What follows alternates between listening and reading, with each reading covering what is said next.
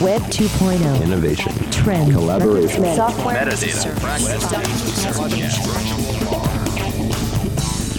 Got the world turning as fast as it can? Hear how technology can help, legally speaking, with two of the top legal technology experts, authors, and lawyers, Dennis Kennedy and Tom Mighell. Welcome to the Kennedy Mighell Report here on the Legal Talk Network. And welcome to episode 226 of the Kennedy Mighell Report. I'm Dennis Kennedy in Ann Arbor. And I'm Tom Mighell in Dallas. Before we get started, we'd like to thank our sponsors. First of all, thanks to TextExpander for sponsoring our show. Communicate smarter with TextExpander. Gather, perfect, and share your knowledge. Recall your best words instantly and repeatedly. Learn more at textexpander.com forward slash podcast. And we'd also like to thank ServeNow, a nationwide network of trusted, pre screened process servers. Work with the most professional process servers who have experience with high volume serves, embrace technology, and understand the litigation process. Visit servenow.com to learn more. In our last episode, we talked about the dark web and what legal professionals might need to know about this scary place. And it actually is a really scary place. In this episode, we look at today's legal technology landscape and some of the biggest challenges. And we'll talk about what we mean by challenges uh, that we're seeing these days. Uh, keeping in mind that every challenge for someone else could be an opportunity for you. Tom, what's all on our agenda for this episode? Well, Dennis, speaking of scary things, in this edition of the Kennedy Mighell Report, we will indeed be discussing what we consider to be the today's biggest challenges in legal tech. Uh, in our second segment, we'll talk about the interesting and odd practice of tweet storming. And as usual, we'll finish up with our parting shots that one tip, website, or observation that you can start to use the second that this podcast is over. But first up, uh, today's biggest challenges in legal tech. This is the time of year that we usually like to assess the current li- landscape, take a look back at what happened over the past year, peer into the future a bit. Uh, in this episode, we actually want to look at some of the challenges in the current landscape of legal technology. Before we start, though, Dennis, my first question really to you is in what context do you mean challenges in legal tech? Challenges to who?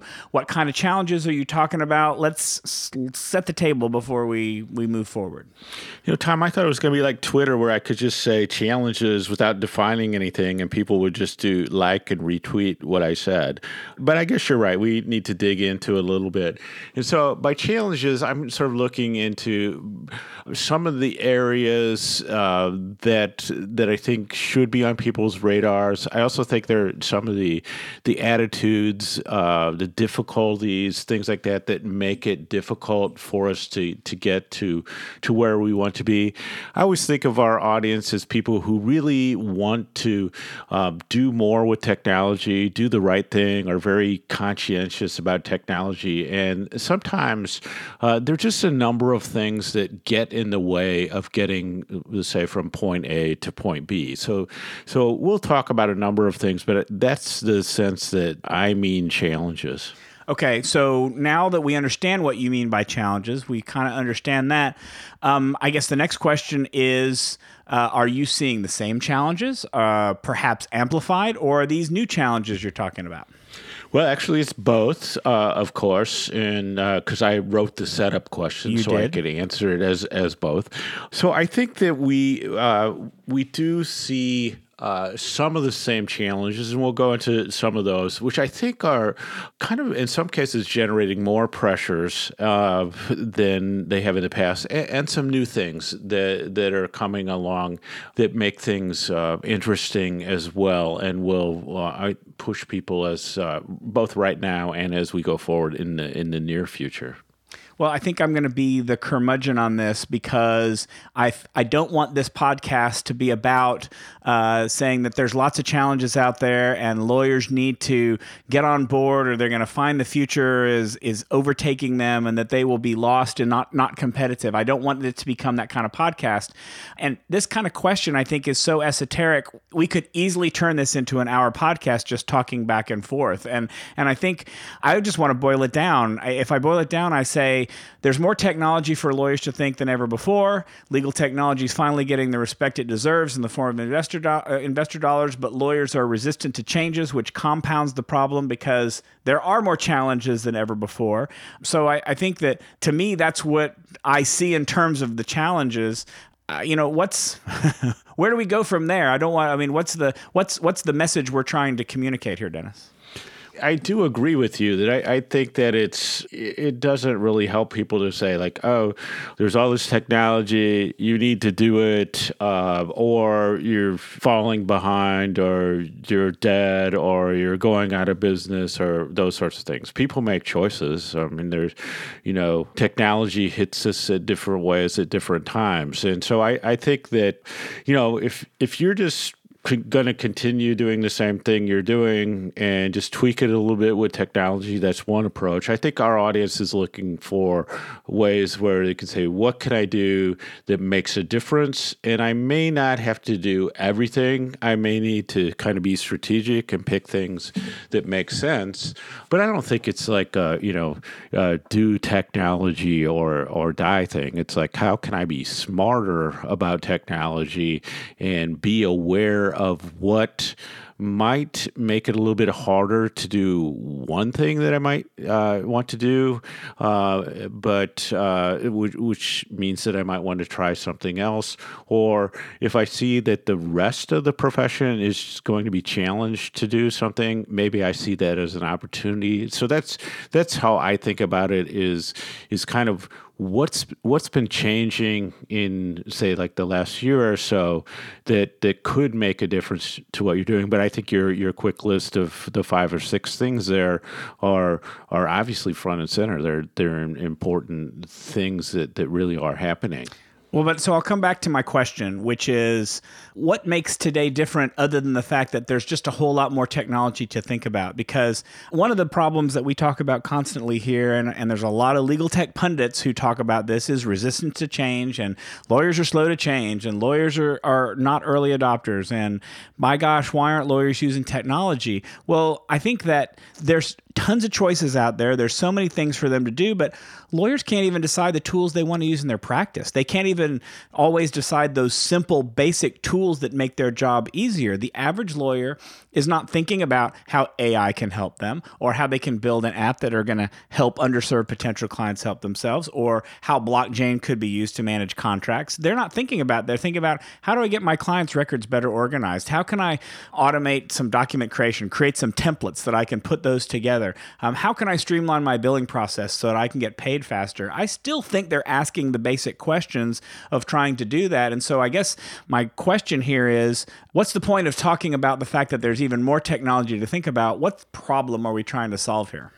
I would also say that, that lawyers have a hard enough time just uh, you know kind of sorting out the uh, what's the difference between what's on the one hand and what's on the other hand. So technology is not different than some of the other things that, that lawyers do on a regular basis.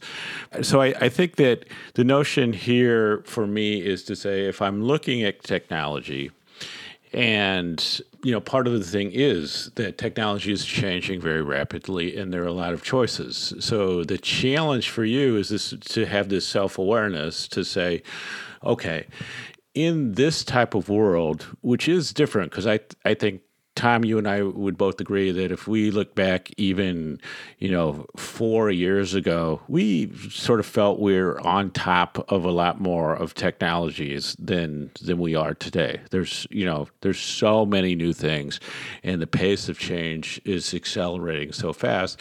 I think it's hard to say, oh, I'm an expert on all these things. So in that context, you say that's the challenge. So what's my response to that? Well, my response has to be either to say, I'm going to try to do the impossible and stay on top of everything, or I'm going to take a closer look at what it is that I want to do and then look at things in those areas and say, those are the things I have to keep up on. And maybe I can delegate some other areas to somebody else. And it's also going to say, I need to look at my practice. I need to look at my clients and my clients' needs, and can I use that as a way to filter and uh, focus on uh, you know what's happening. As you say, there are so many choices clearly, and the the uh, pace of change is accelerating, and and we all know that lawyers are resistant to change. So I say if I'm self aware about that and I know those are the issues, then how can I adjust what I'm doing with technology to take those into account and then still be productive and effective in the choices that I make? And I think one of the answers is is some sense of simplification, uh, filtering, and focus. I don't totally disagree with what you're saying, but I still sort of think that talking about this in terms of new challenges um, is sort of beside the point for many lawyers because I think that that to a certain extent we're discussing a problem that a lawyer a lot of lawyers I don't know how to put this that they don't care about not because they're resistant to change but they have more basic things on their mind. The, and, and the pace of technology is saying we don't care about your basic problems. We're creating new problems for you to worry about and I think that what you just talked about there, uh, self awareness, um, is the ability to filter out the noise, to say, you know what, I get it. I get that AI is going to be important, or I hear that it's going to be important. But rather than stress myself out on whether I need to learn about all these advanced topics, maybe I keep my eyes on the prize and figure out how to really improve my practice so that I can serve my clients the better way. And that may not mean learning more about blockchain or learning more about artificial intelligence. But I agree with you if that's what you're saying that we need to, that lawyers need to be more focused and really choose what they need to be doing. But that may not mean focusing on a new challenge. That may mean focusing on challenges that have existed for years. Well, so that's why I think we, if we look at the challenge, we would say, well, one of the challenge might be our problem or our client's problem. So let's let's put that aside because I think that's a topic for another podcast. What I'm saying is that if uh, once I've kind of reached that baseline and I say I want to move forward or I need want to think about moving forward, I want to say, well, what are the change or what are the challenges in me you know, making decisions about that, gathering information about that, um, and understanding that. And I think that in in all of those categories, especially getting good information, it has become significantly more challenging. And then uh, to go back to the self awareness notion, if you look at the you know the early adopter curve, you kind of need to get a good sense of where you are. I, I will disagree slightly that it is harder to learn. I, I think to one extent, it's hard to find out how to get information and learn about the technologies that you really need to adopt in your practice because there's so much noise. Because if I go on to Twitter and I follow all my technology feeds that that are about lawyers, I don't have any lawyers who are talking to me about the basics. They're all talking about innovation and blockchain and AI. And I hate to keep using those words, but I don't hear anything about the basics and what lawyers need to have. And that kind of stuff gets drowned out these days. And um, so I think if we're talking about challenges, I think the challenges of really getting the help you need to get to the point you want to be, I, I agree. That is a very real challenge that I think a lot of lawyers have, and trying to figure out how to get to that help for what it is they need is something that's worth talking about. Yeah, and I think there is so much noise. So I, I, think one of the difficulties and challenges has become to get really good information. And I sometimes have talked, uh, well, I, I have talked to people who say there should be this site that does like, uh, it's a consumer reports for legal software, and somebody should just do that. And, you know, it's a great idea, but it's, almost incomprehensible to me like how much work would go into building and maintaining that and i don't even see a financial model that makes sense so we know we don't have that we know that in the last, I just saw something today, like a billion dollars has gone, of venture capital has gone into what we will loosely define as legal tech. A fair percentage of that is going to be going into advertising and marketing and, you know, talking about how great these things are and how innovative they are. And it's going to be really difficult to understand. And you know, it's not going to be great information. So you have to uh, understand things, read critically, all those sorts of things. As Tom says, if you're on Twitter, oh my God, these days that, uh, you, you, know, if somebody says AI or innovation or blockchain, there's like, it feels like there's about a hundred people who say there's no value to these things. I want to ban these words. Well, if you're somebody interested in these topics, uh, which are significant topics that you actually need to. I, I go outside the, the, the world of, of legal information and uh, legal Twitter and and all all of that to get solid information that I want. There's also the echo chamber notion out there where everybody agrees on one you know one thing. Oh, this is the way to do things. This is the perfect software. You know, this is the perfect service. Uh, this is a perfect hardware. You're either Mac or you're not. And and the fact is there's other choices. So I think it's difficult to get information. So to me that is a challenge and a lot of it is to say, okay, where do I need to go for information? And and that's always been probably if we were ever able to agree on what our mission is with our podcasts and our books and everything we've ever done is to help people learn to think critically and to give them good information and processes to make their own good decisions and reassure them that there are many possible good decisions. Well, you're right. I think we don't want to tell people what they should do, and just you know, there. I, I would imagine there's a, a, some lawyers out there who are saying, "Just tell me what to get, and I'll go get it," because I don't have time to think about that. I'm too busy practicing.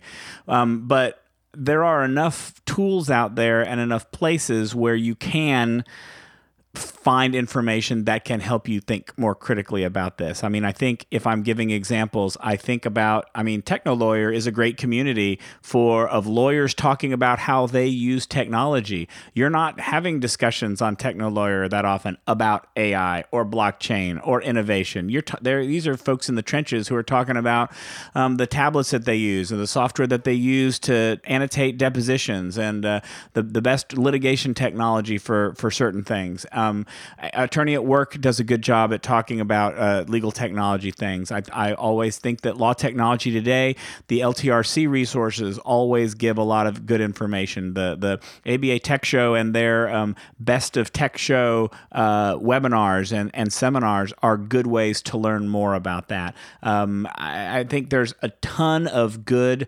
unbiased uh, opinions by people out there who um, I, I, think are definitely worth trying. But you've got to make that effort. You can't just kind of. I, I, I think Twitter's not the place. I think that uh, a number of other places are, are wrong. But finding good resources, I think, is one of the first steps. Well, it really does come back to that old notion of another word that people say they love to hate and kind of drove off the internet, which is this curation notion. You're looking for somebody who is out there kind of doing a lot of the groundwork for you that you you know you can rely on and and you're able to you have some assurance and and some good feeling about what they're producing and then you're able to compare it in some ways and to read critically all of which are things that lawyers are taught to do and we excel at. Um, then i think you talked about something i think is really important too tom which is you need to understand what your level of uh, technology is, so sort of what layer it is. So for me, if you talk about litigation, then I'm interested in litigation analytics, how that might apply to litigation funding, you know, litigation platforms connecting up vendors and, and the lawyers for lit support or e-discovery that's where i'm at because i'm not doing trials or anything like that but if, you're, if you're doing trials then you got to be exactly the other direction Yep, I care less about that. I want to talk more about how to persuade a jury, how to present your case to a jury, and, and do it in a way that doesn't take away from from your ability to represent your client at the same time. And I think that also that goes back to the thing where we always talked about uh, jobs to be done, or sort of understanding the context that you're doing things. So if you say, if I'm doing jury trials and what I need to do is to persuade the jury, then I'm looking at, I'm probably looking, if it were me, I'd be looking at the science of persuasion, what people are doing, and then I would say, how would any technology that's out there or any technology I'm considering help make me more persuasive?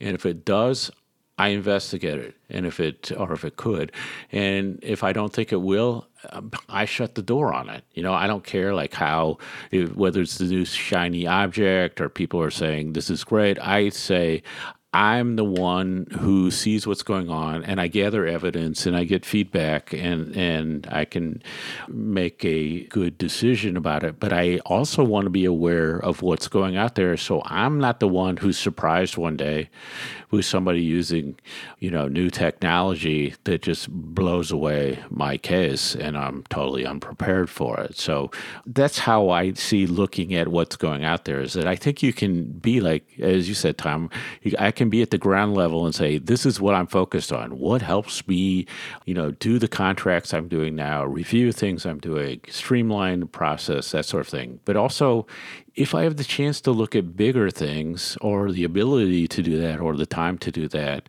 then that's what I want to do. Or if I know I can't do that, then I know I want to listen to this podcast or read what you and I write or what uh, you know other people write who th- who think through those things and have access to more information and they, who can distill it in a way to say, "Oh, here's something that might make sense for me that's worth putting on my list of, of things to learn more about."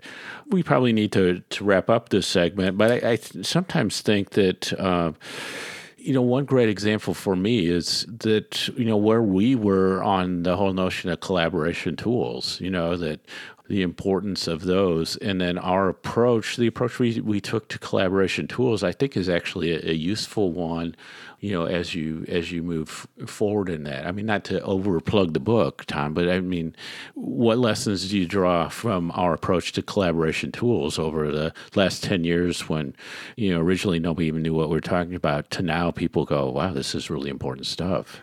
Well, I mean, I think if we take that and, and, sort of package up what you've just talked about in terms of developing a strategy and really taking all the steps that you've said, you're going to try to focus on what's important to you in your practice.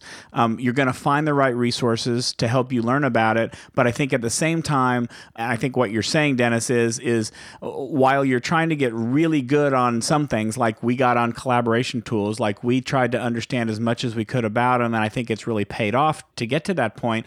You want to learn as much as you can to find the right resources to do that, but at the same time, being able to keep an awareness of other things that are out there of other legal technology things that are on the horizon, not so much so that you know everything about them, but so that you are at least aware about whether and or how you could leverage those things if they ever became important in your practice. Because again, it's like you say about the trial presentation. You don't want to come to court one day and find that you've got that your opposing counsel is using a totally new technology that you'd never heard of, and you get blown away by it. By the same token, you want to make sure that there's not some new technology out there that is going to blow away your entire practice, and you don't know that it's going to happen either. So at least doing the the minimum to keep aware, to understand in general what's happening. You, like you said, talking on a podcast or li- excuse me, listening on a to a podcast or finding some articles out there from some of the resources we talk about may be enough to just uh,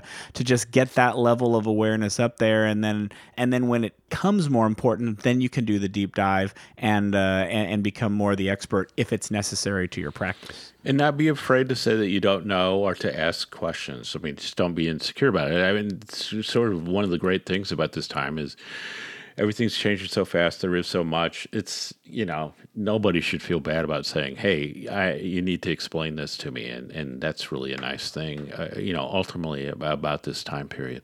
Yep, and it's okay to not know everything about everything. I don't think that's the goal here of tech competence. I think competence comes from using the from understanding the technology you need to use for your clients and being generally aware of what might be out there, but I don't think that anybody's arguing that tech competence means you know everything about everything because like you say Dennis, there's just too much stuff out there to know everything about. All right, let's take a break and uh, hear a message from our sponsors before we move on to our next segment. TextExpander is a productivity multiplier Lawyers love TextExpander because with a short abbreviation or search while typing, TextExpander can produce cover emails for invoices or signing instructions, insert templates for consistent meeting notes, perform accurate date math on the fly, and instantly present things you retype all the time. TextExpander runs on Macs, iPhones, iPads, and Windows and works in any application. Visit textexpander.com slash podcast for 20% off your first year. Looking for a process server you can trust? ServeNow.com is a nationwide network of local pre-screened process servers. ServeNow works with the most professional process servers in the industry, connecting your firm with process servers who embrace technology, have experience with high-volume serves, and understand the litigation process and rules of properly effectuating service. Find a pre-screened process server today. Visit www.servenow.com.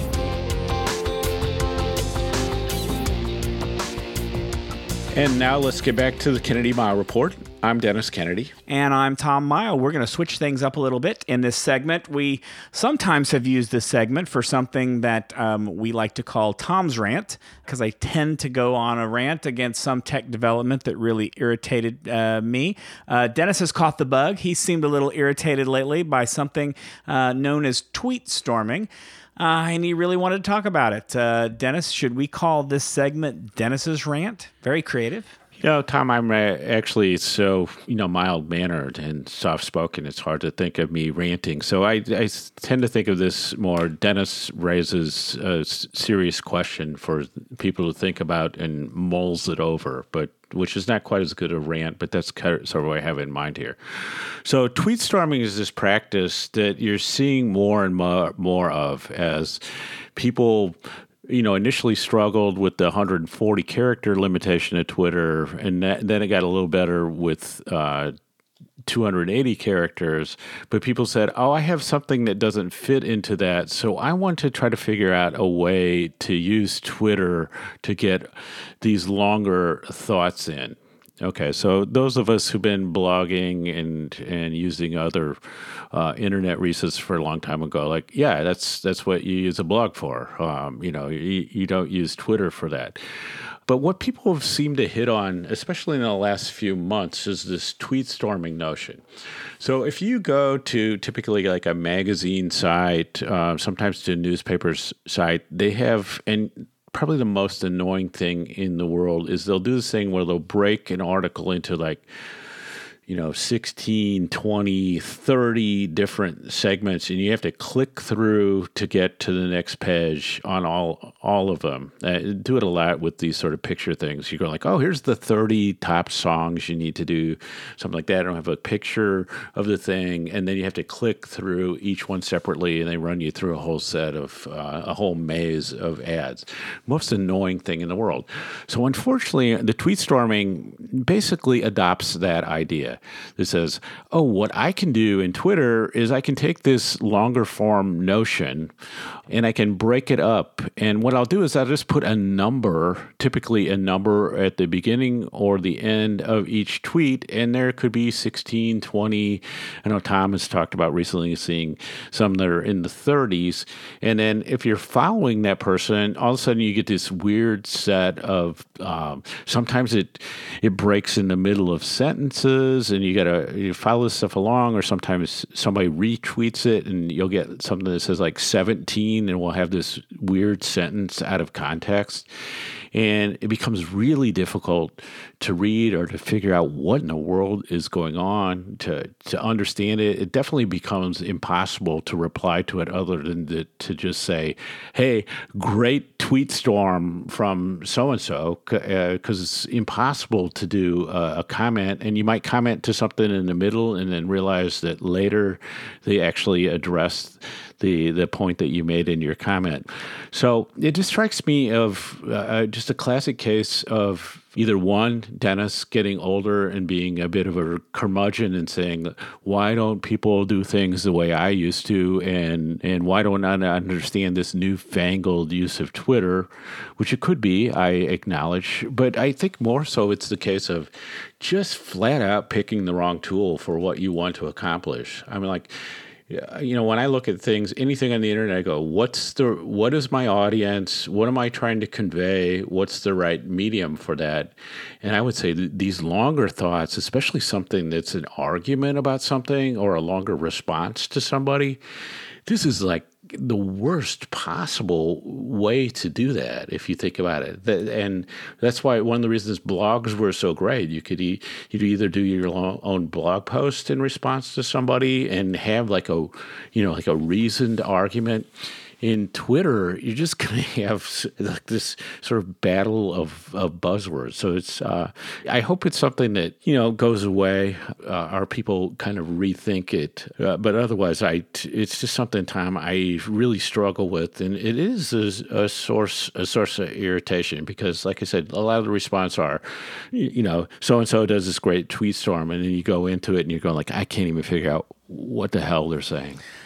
Well, I'm not sure what I can add to that. Uh, you've been pretty thorough, and I would say that I started out with this wanting to, you know, let this be your rant, and I'm going to struggle to not make it my rant. Uh, I think I think my my basic opinion, to no one's surprise, we agree on this. Um, my basic opinion is that I just don't have any patience for this kind of of tweeting. I, as you were mentioning, um, there's a tech person who I respect a lot and who I get a lot of um, enjoyment out of the tweets that they have. Um, but a couple of weeks ago, I noticed uh, there was they were starting to talk about a subject that was interesting to me, and it started out with you know when you do a tweet storm, you usually like to to signal how many tweets are are in it, which means that you've actually written it out. You've actually gone to the trouble of writing it out somewhere and measuring how many characters and how many sentences you can put in each tweet so that you can divide it up into individual tweets. So you've taken that time to do it. Um, and again, you haven't put it in a blog post, you haven't put it anywhere else. Um, but but it, this particular guy, he started out his tweet storm with one of 35. And the minute that I saw that, I thought, I, there's no way I'm reading all 35. Uh, when I when I see somebody tweet, this is a really important thread for anybody to read. I see the word thread and I go, that sounds like a lot of reading to do on Twitter. And Twitter it just isn't made for that. It's not friendly to do it. I think it's the wrong medium. It's the wrong place. I will let everything you say stand and say um, I do not follow a lot of tweet storms. I think that it's it's it, it, just sort of takes away from the pleasure of looking at the short form comments and. Uh, I sort of wish that people would get blogs instead. Yeah, I, I think the other channel I would I, I, might use is uh, make it a LinkedIn article because I think you get the the uh, the scope and the audience for it, and it's a it's a better platform for that. The the other thing that's amazing to me is like how in the world do you effectively send somebody to that or create you know say here's the link to my tweet storm it's just like the most user unfriendly uh, approach I ever thought of. But I do have an open mind because I saw a use in the last couple days from uh, Cat Moon at who I think goes by the handle Inspired Cat, uh, who's a uh, law professor at Vanderbilt, and uh, she's doing something like the 24 days of something, and so she's doing one tweet a day, and it's kind of done as a tweet storm, but like one, you know, there's one for each day, and I I like I actually like that idea, but it's so different from that That's sort of very assaultive uh, tweet tweet storming. But now, Tom, it's time for our parting shots. That one tip, website, or observation you can use the second this podcast ends. Tom, take it away. So I cannot let a podcast go by without talking about something from Google, my new favorite Google tool. I think, unfortunately, at least for right now, is only available to those of you who are fortunate enough to have Pixel cameras. And if you don't have a Pixel phone, go get one. They are great phones and they're even better cameras. But here's the reason why they've debuted this new feature for their cameras called Google Night Sight. And it is a feature that, without using the flash, it takes low light pictures that are so amazing. It is like you are shining a light on something in the dark. I mean, it is nothing short of magic to see. You don't want to do it in in too much darkness because it gets really it gets kind of grainy. I mean, there's only so much the camera can do, but I am absolutely blown away when I take a picture just in in regular light with my regular phone and then uh, with, with the, the phone's regular camera and then I use the night sight feature instead. It's amazing. So if you like taking pictures that might be in lower light or you want to take pictures that are outdoors when the sun starts to go down, I got to tell you, using a pixel camera is just amazing for taking great shots and night sight is another reason why it's a it's a free tool for those of you who have pixel phones. And I have something that's almost uh, it was just so useful to me recently and it's uh, it's almost like a little stocking stuffer you can give uh, some of your uh, tech friends, especially. But so the class I'm teaching at Michigan State, we did uh, at the end of the semester, next to last class, we did uh, pitch proposals by all the students. So there were 27 students, two minute proposals. All I did was what I wanted to do was take a video of those using my iPhone just just to capture it. So I used this mini tripod that the iPhone just clips into, and it was so easy and uh, worked so well. It was it was amazing. And so the one I I use uh, is highly rated um, on Amazon. It's called the the Manfrotto M A N F R O T T O MTPIXI-B. Very uh, easy name to remember. Uh, but this is one thing about it that you remember: thirteen dollars and uh, if you want to do any video at all, I just uh, with the with an uh, with your mobile phone, um, I, I, I, this just makes a, a world of difference and is a cheap and easy way to experiment with video. So that wraps it up for this edition of the Kennedy Mighell Report. Thanks for joining us on the podcast. You can find show notes for this episode at tkmreport.com. If you like what you hear, please subscribe to our podcast in iTunes or on the Legal Talk Network site, where you can find archives of all of our previous podcasts. If you'd like to get in touch with us, reach out to us on LinkedIn uh, or Twitter. We'll talk on Twitter. We won't tweet storm you to death. Um, or leave us a voicemail. Uh, we still want to take some questions or other comments for our B segment. Uh, you can reach our voicemail at 720 441 6820. That's 720 441 6820. So until the next podcast, I'm Tom Mighell. And I'm Dennis Kennedy, and you've been listening to the Kennedy Mighell Report, a podcast on legal technology with an internet focus. If you like what you heard today, please rate us in Apple Podcasts, and we'll see you the next time for another episode of the Kennedy Mighell Report on the Legal Talk Network. Thanks for listening to the Kennedy Mighell Report. Check out Dennis and Tom's book, The Lawyer's Guide to Collaboration Tools and Technologies Smart Ways to Work Together, from ABA Books or Amazon. And join us every other week for another edition of the Kennedy Mighell Report only on the Legal Talk Network.